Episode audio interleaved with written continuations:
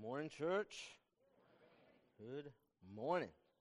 My name is Kendrick. I'm the pastor here at Calvary Church. It is great to have you with us this morning as we are going to continue uh, our walk through the Gospel of John. Um, today, we're actually going to find ourselves in the final words of Jesus' final address or his farewell address uh, to his disciples. It's in chapter 16 of John. You can go ahead and turn there or click there now in your Bibles. Uh, this passage is tucked between two more well known parts of Scripture the abide in me, I am the true vine, you're the branches. We're familiar with that Scripture. And then Jesus' high priestly prayer, which is found in 17. So we see this passage that is just tucked away, but this is a gold nugget right? This is something you need to get your Bibles and highlight this passage if you are a disciple, if you're somebody on mission with God. And once we go through this today, I'm confident that as you're going through mission, you're going to come back to this passage to be uh, encouraged as you continue on in mission with Jesus. In the passage that we looked at last week, we, um, Jesus taught the disciples that the Spirit was going to come and it was going to testify about the Father. But in bearing fruit, Jesus also reminded the disciples that they too were going to testify to the Father, that they were going to be witnesses to the glory of God. They were going to be sent out to the nations as messengers to tell the people about the gospel, to tell people about the good news of the gospel, the good news of Jesus Christ. And you can imagine the fear that is overtaking the disciples as they are receiving their mission to go out and spread Jesus to the world. And let me remind you that this world is about to crucify Jesus. Right? This is a hostile world, and he's telling them to go out and to be my witnesses. Tell them about the very things that they're about to crucify me for. And you can imagine that fear. We actually probably don't have to go far to understand that fear. Because I am sure that many of us face similar fears, face similar uh, nervousness when we are to be a witness to the gospel of Jesus in our own communities today. Right? There's not often times that we go out and say, Hey, I want to tell you about Jesus, and people are like, Yes! You know, let me invite you to dinner. Let me tell me all about Jesus. Right? Those are times we celebrate. Actually, that is so rare. Let me just tell you one time. Um, I was a chaplain for a law enforcement agency down south, and I got into the car, and the guy said, Hey, you seem like a reasonable person. Can you tell me about the gospel? And I said, What? Like, what? I wasn't, I wasn't prepared for that. But for 10 hours, we got to talk about the gospel. Right? If you get nervous or if you get scared about being a witness for Jesus, no, you're not alone. Right? The disciples were, and Jesus spent his final time with his disciples trying to settle their hearts.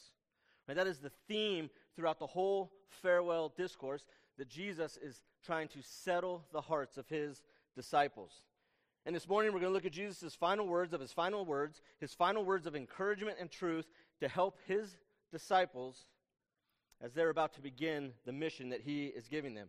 And I find these words just as encouraging and needed for us today as they were for his disciples 2,000 years ago.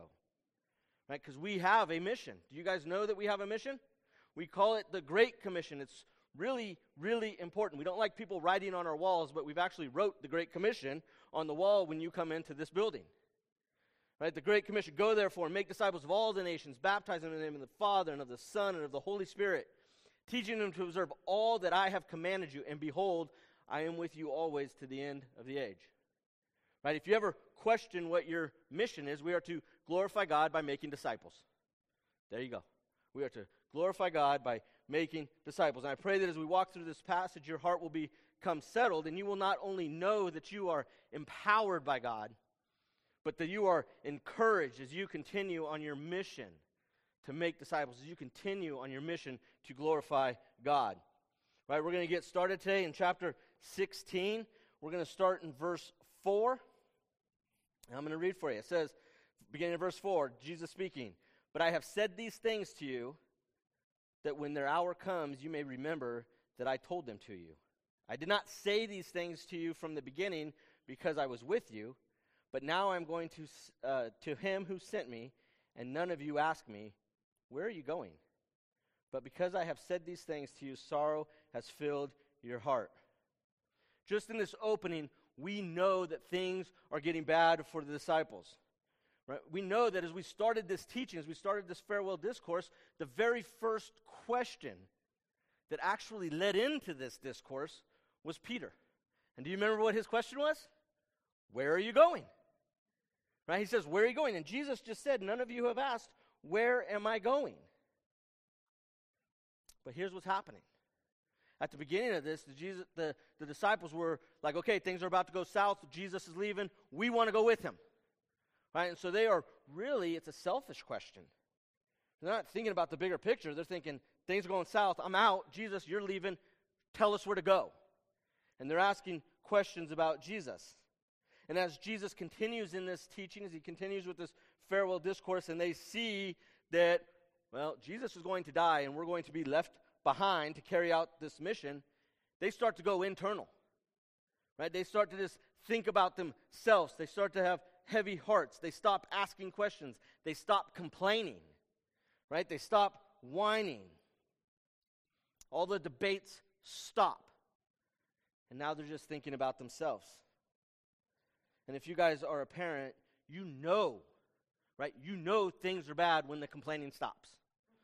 Right? Whenever your kids are complaining, you spend all this time saying, please stop, please stop, please stop. And what happens the minute they stop complaining? You go find them and say, What's wrong? Is, it, is everything okay? Right? And I see Isaac laughing because he hates that. I'm just doing what you told me. We're like, Isaac, what's, what's wrong with you? And at this point, the disciples, they've stopped complaining. Right? Their, their hearts are heavy.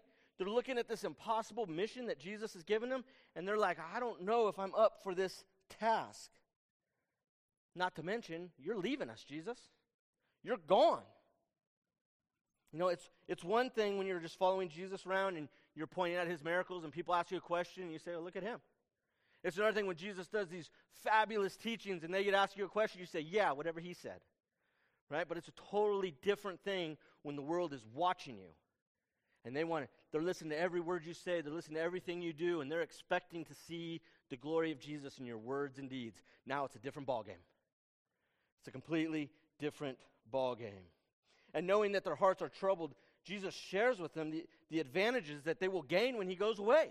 Right? He's convincing them, hey, this is better for you. When I leave, things will be better for you. And he continues this teaching on, in uh, verse 7. And Jesus says, Nevertheless, I tell you the truth. It is to your advantage that I go away. For if I do not go away, the Helper will not come to you. But if I go, I will send him to you. And when he comes, he will convict the world concerning sin and righteousness and judgment. Concerning sin, because they do not believe in me. Concerning righteousness, because I go to the Father, and you will see me no longer. Concerning judgment, because the ruler of this world is judged. I still have many things to say to you, but you cannot bear them now. And when the Spirit of truth comes, he will guide you in all the truth, for he will not speak on his own authority, but whatever he hears, he will speak and he will declare to you the things that are to come. He will glorify you, for he will take what is mine and declare it to you. All that the Father has is mine. Therefore, therefore I said that he will take what is mine and declare it to you. And we see just in this part of the passage that Jesus is talking to his disciples, and he reminds them that he is sending divine reinforcements.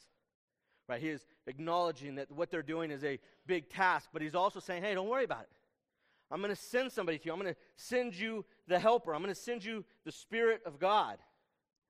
And in this short passage, we see that the Spirit of God will be sent from the throne of God to empower the people of God to witness about the Son of God.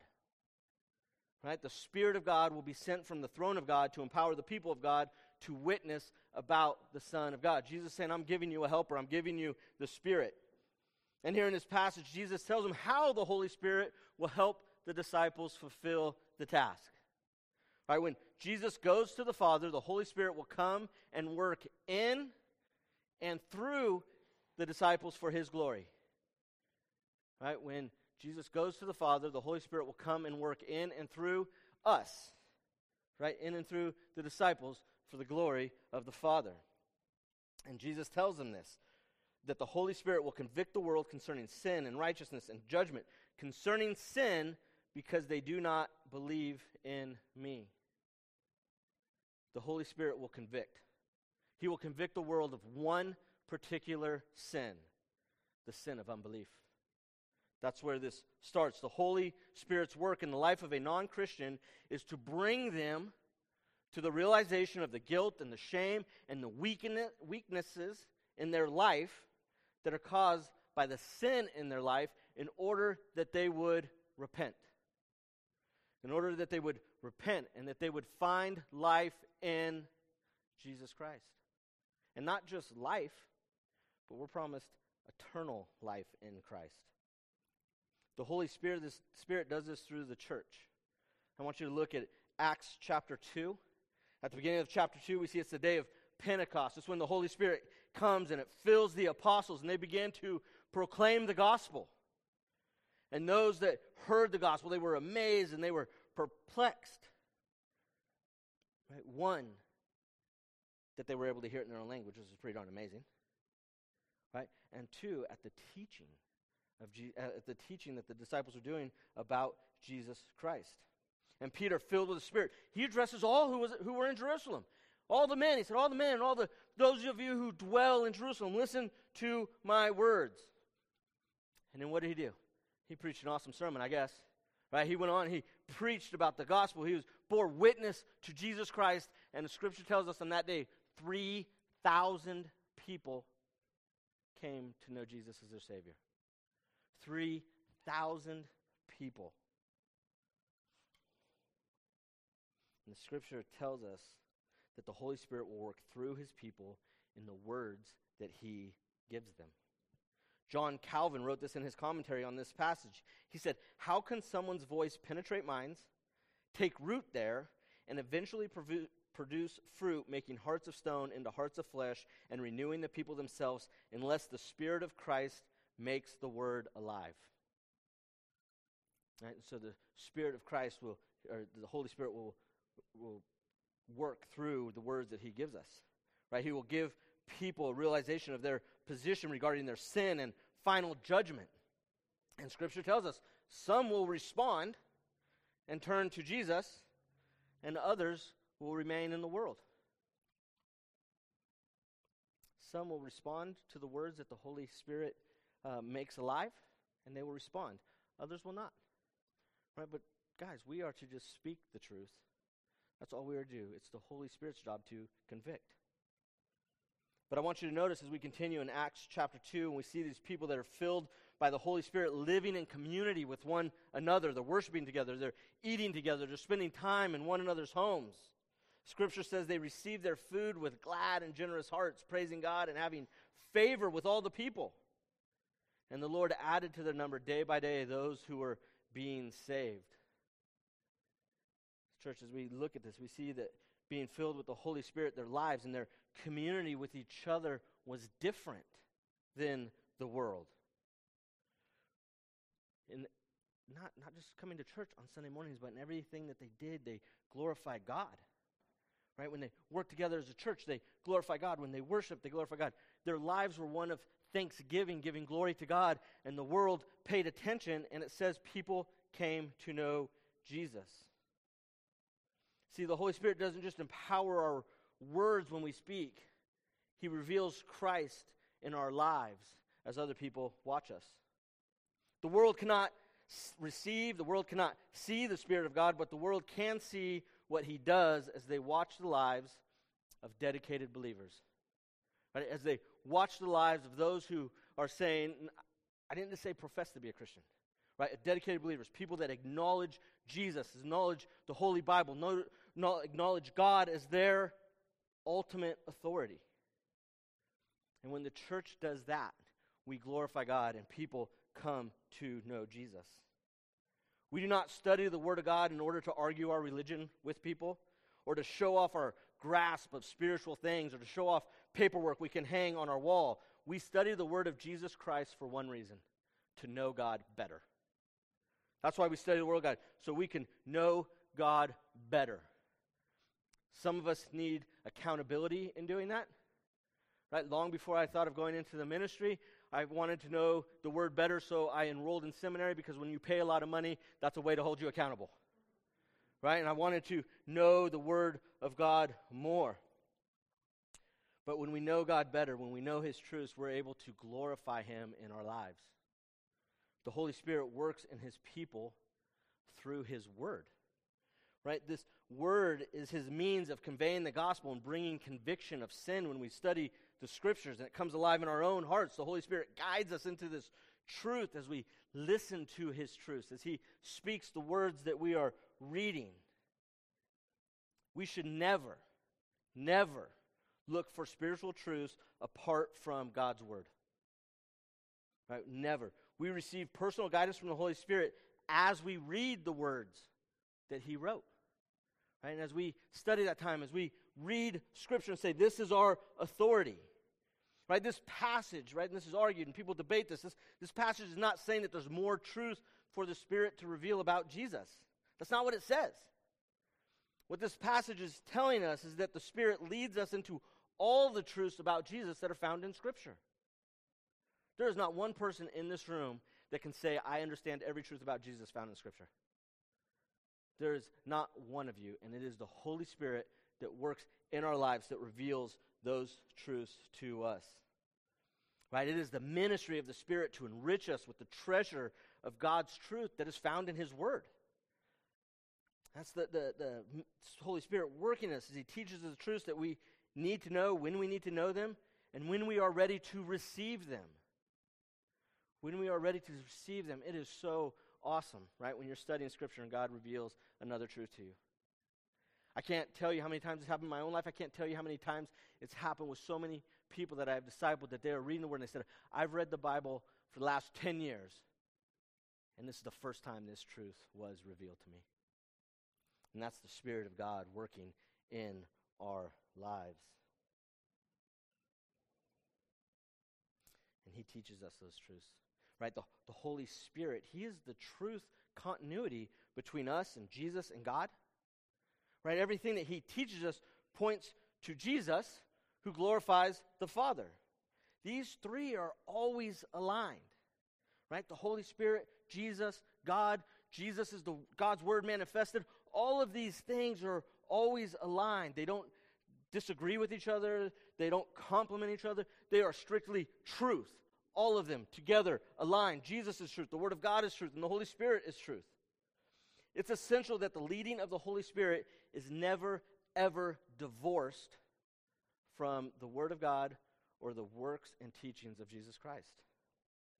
People who claim that the Spirit of God is leading them to do things that are contrary to the Word of God or that are contrary to the life and teachings of Jesus, they're mistaken. They're, they're being led by something other than the one true God.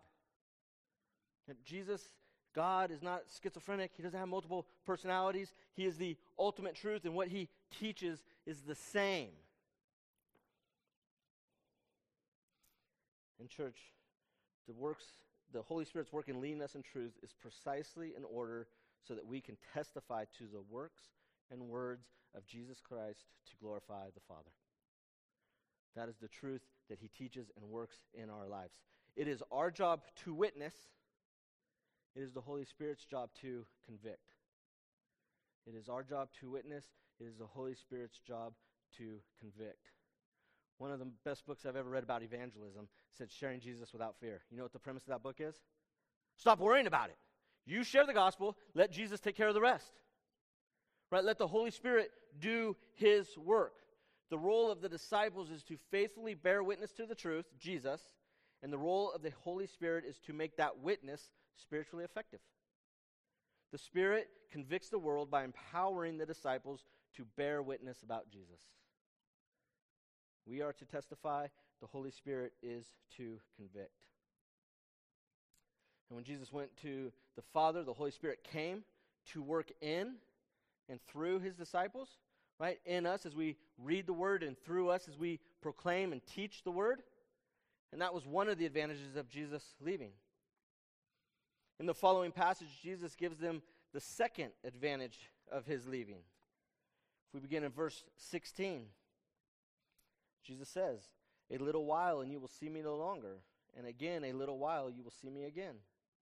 So some of his disciples said to one another, What is it that he has said to us? A little while, and you will not see me, and again a little while, and you will see me. And because I am going to the Father.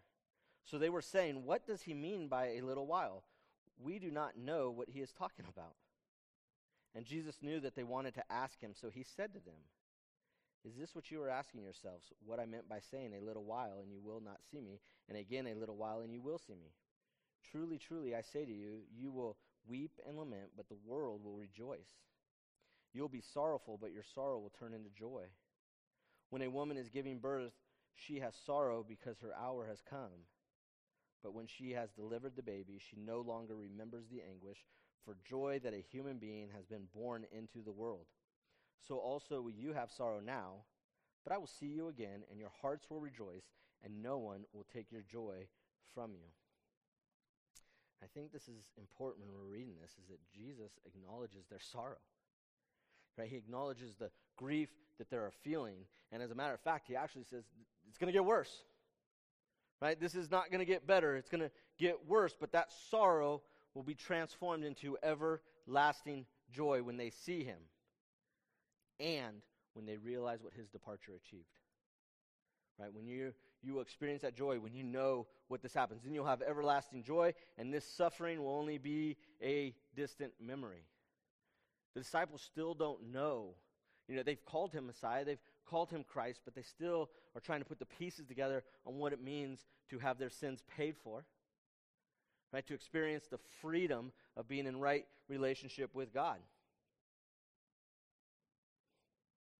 But we see this that after the baby is born, it's not that the pain of pregnancy is gone, and Jesus is reminding them that. And you can ask any mother, they will still cringe when you talk about the birth of a baby, when you talk about going through pregnancy, but it no longer matters as they either hold their baby or as they talk about the times that they've spent with their child. I can still remember driving Melissa to the hospital as she was having um, contractions, and the pain was so excruciating that this sweet little Melissa is yelling at me to run red lights. Just run them! And her lights are just as red as the street signs that I'm running. And I'm trying to get there as fast as I can. And then about two seconds after I run it, she's like, What are you doing? Don't do that. Right? This is, this is a woman who still does not feel comfortable walking in the exit of like Lowe's, right? She's like, hey, you, you got to go in the entrance. You can't go in there. She is a rule follower, but she was in so much pain. And she just wanted to get to the, the hospital. It's the worst pain that she's ever, ever been in. And I can promise you, without a doubt, she would go through it again for another kid. Right? We have multiple kids. She has done it, and the pain was worth it. And Jesus is telling him, Hey, I know your sorrow is real, but just trust me, this will be a distant memory the moment that Jesus appears to them again. Right? He will be victorious. And they realize, right, when they realize that their sins have been paid for, when they realize that they will spend eternity with Jesus. These couple years are going to be nothing but a mist. It's going to be a distant past as they are singing Holy, Holy, Holy with the choirs in heaven, worshiping Jesus for all of eternity. And Jesus continues in verse 23. He says, In that day you will ask nothing of me. Truly, truly, I say to you, whatever you ask of the Father in my name, he will give it to you. Until now you have asked nothing in my name. Ask, and you will receive, that your joy may be full. I have said these things to you in figures of speech. The hour is coming when I will no longer speak to you in figures of speech, but will tell you plainly about the Father. And in that day you will ask in my name, and I do not say to you that I will ask the Father on your behalf. For the Father himself loves you because you have loved me and have believed that I came from God. I came from the Father and have come into the world, and now I am leaving the world and going to the Father. His disciples said, Ah, now you are speaking plainly and not using figurative speech. Now we know that you know all things and do not need anyone to question you. This is why we believe that you came from God. And Jesus answered them, Do you now believe? Behold, the hour is coming, indeed it has come, when you will be scattered, each of you to his own home, and will leave me alone. Yet I am not alone, for the Father is with me. And we see in this passage that when Jesus goes to the Father, we will have everlasting joy in our restored relationship with the Father. Right? When Jesus goes to the cross and restores our relationship, we will find joy in that relationship. Sin is the root of our unhappiness. Right? We look around and we can tell that something is broken. And if we're honest with each other, we know that that brokenness comes from our broken relationship with God. We know that the lack of joy in our lives can be traced straight back to our broken relationship with God. And the only way to have joy in our lives is to have our relationship with God restored. Sin destroyed our relationship with God, but Jesus came and took away the sin of the world. The sin bearing sacrifice of Jesus opened the way to God. Jesus on the cross paid the debt. It is finished so that we had a way to God. And because Jesus took our sins and went to the cross, we are now reconciled. I know people hate when I use big church words. Okay, we are made right with God. Right? Our debt has been paid, our guilt has been thrown away, our shame is done. And our relationship with God is made whole, it is made back. And when we read this, this passage reminds me that God the Father, right, sometimes we think it's only Jesus, but here is God the Father loves us. Right? The Father does not need prompting or convincing from the Son to love us. It was the Father's love for us that sent his Son to die on the cross. Remember in John 3:16, for God so loved the world that he gave his only son that whoever believes in him should not perish but have eternal life. God's love for you led him to send his son for you so that we could have a restored and a right relationship back with the Father. If we remember eternal life, just a few months ago, we were talking about the eternal life. It's not just a quantity, but it's a quality of life. And here, this restored relationship promises us a life filled with joy for eternity that flows from our restored relationship with God. And this is a guarantee for everyone who follows Jesus. This is promise. Everyone who believes that Jesus is indeed the promised Savior, God's own Son, has access, will experience everlasting joy for all of eternity. And I want you to listen Jesus is the only way to the Father. Right? We know that is true. We know that no one gets to the Father except through Jesus. We know that Jesus is our intercessor, right? That he advocates for us, that he helps restore our relationship back to God when we sin. Those are true statements, but we often think that Jesus' role is to restrict us from the Father. Right? We see Jesus as this guy that we like, maybe we send him some prayers and then he goes into this dark, shady room and he tells God what we meant to say. Right? Or what we should have said, and then he comes back out and says, okay, you're good. That's not what happens. Jesus actually did quite the opposite. Right? While Jesus was on earth, he met all the needs of his disciples and for their mission. He was their direct connection to the Father. And after the ascension, the first disciples, they could no longer run to Jesus. They could no longer physically ask him to meet their needs. And Jesus is telling them, hey, guess what? Now, with your relationship restored with the Father, Jesus promises his, his, disciples that they have the privilege of going directly to the Father and asking him to do whatever they need to accomplish the mission that he's been given them. You don't have to go, you can go straight to the Father. Ask him in my name, he will give you whatever you need. This is the most wonderful part of this promise that if we ask in Jesus' name, the Father will answer. The Father will answer the prayer. But, church, here's what we need to, to know is that when we ask in Jesus' name, we are aligning our prayers with His mission. We're not asking Him to do things for us, right? We're aligning them with his mission. We're asking, not my will be done, but your will be done. By asking in Jesus' name, we're saying, God, our, our prayers are in line with Scripture, our prayers are in line with the Word. And if they are not, either forget them or make them in line with Jesus' Word. Right? When we say in Jesus' name, that's just not something that we tag on to the end of the prayer. It is our request to make sure that what we are saying what we are praying for, where our hearts are set, are on His will, not our will. Scripture promises us that if we delight ourselves in the Lord, He will give us the desires of our heart. Scripture promises us that if God is our ultimate desire, if that is what we are pursuing more than anything, Scripture promises you will get it. When we are on mission with God, our hearts yearn for the things of God. And when our prayers are aligned with God's, we find joy. Right? You've been there when you've prayed and you said, God, I need this to witness this person. I need the courage. I need this event to happen. I need this situation that only God could work out to happen. And lo and behold, guess what happens? And you get the opportunity to share the glory with God, and you have true joy in your heart. Joy comes as we ask God to help us fulfill the mission that He gave us.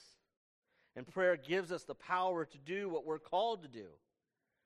We are called to live holy lives to be generous, to be bold, to be thankful, to be repentant, to have contrite hearts and broken hearts. We are called to be selfless. And unfortunately, this only happens when we beg God to work in our lives.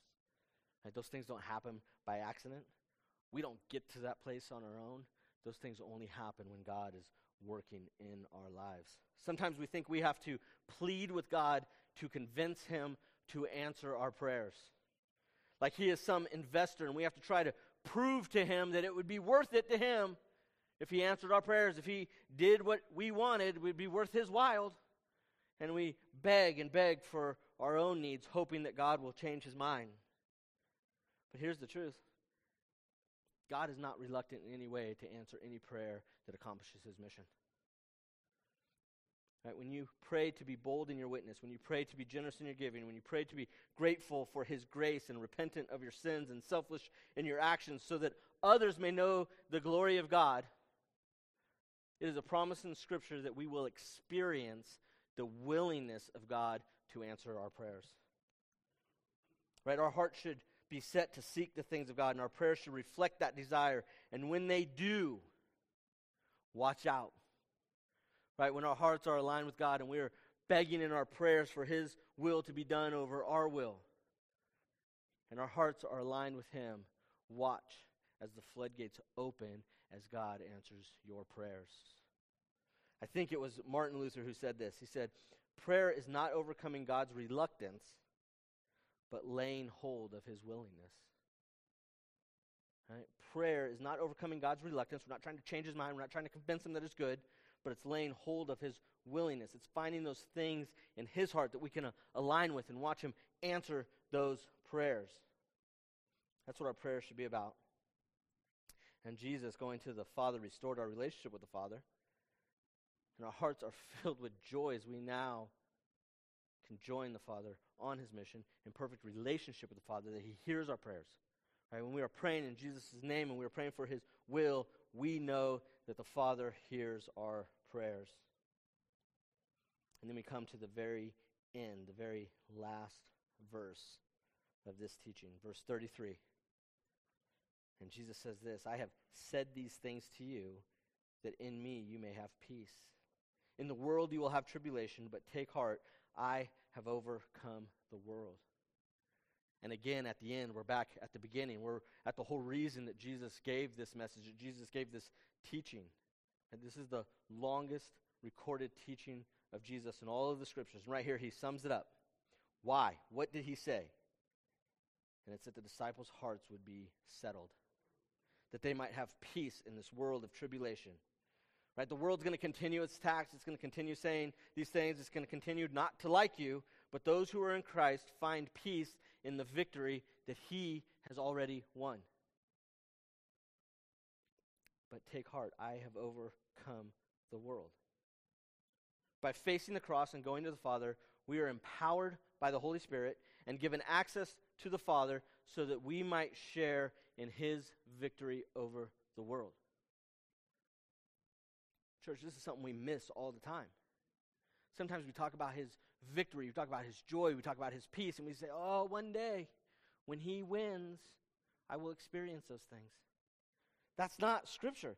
Church, it's not when he is victorious. He is victorious now.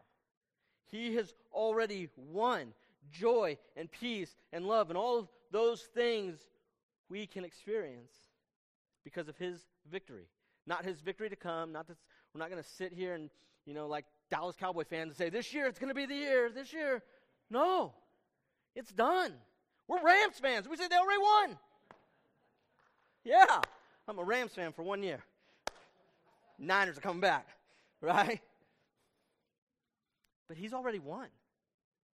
We can experience that joy. We can experience that victory today, right now, right at this moment. Right? We must claim our spiritual position in Christ and believe in him.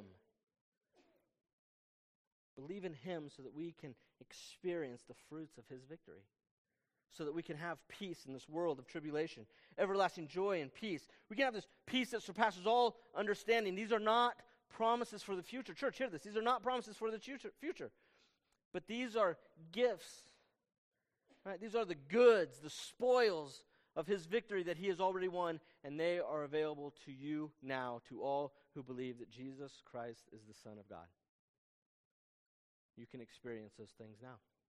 And I know in a room this size with this, this many people, I know people online, there are many of you that have never given your life to Christ. There are many of you that may be struggling, saying, I don't know if I've experienced the peace. I don't know if I've experienced the joy that you're talking about. First question I would ask is Have you recognized Jesus as your Lord and Savior? Right? There's, there's two things there.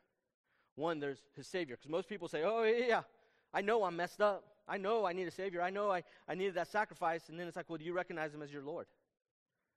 Do you recognize that his word, right, that the Holy Spirit in your life, that's authority over yourself? Have you submitted to Jesus as your Savior? There's not a magic prayer. Right? There's not a magic dance. There's not a special person you have to talk to.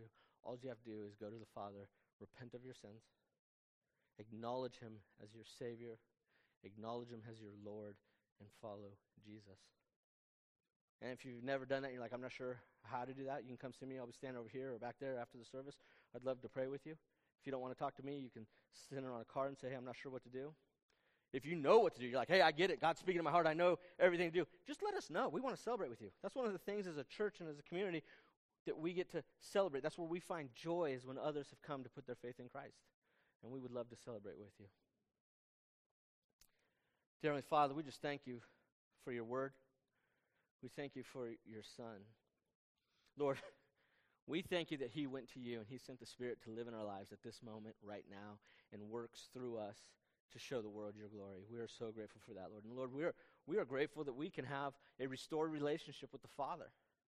That we can go to the Father and we can, yes, we can pray for your mission to be done on here on earth, but we can also go to the Father and ask for forgiveness, for comfort, for hope. Lord, we are so grateful that you loved us, that you loved us enough to send your Son to die for us so that we could be in a right relationship with you. Lord, we just pray that as we go out these doors, we would not look back at the church and say, I'll see you next Sunday, but we would go out into this world and we would be the church and we would proclaim your glory to our community. Lord, give us the boldness to speak truth, Lord, and give us the, the confidence and give us the humility to submit to you and follow you in all of our ways. Lord, we love you and we thank you. And all of God's people said, Amen.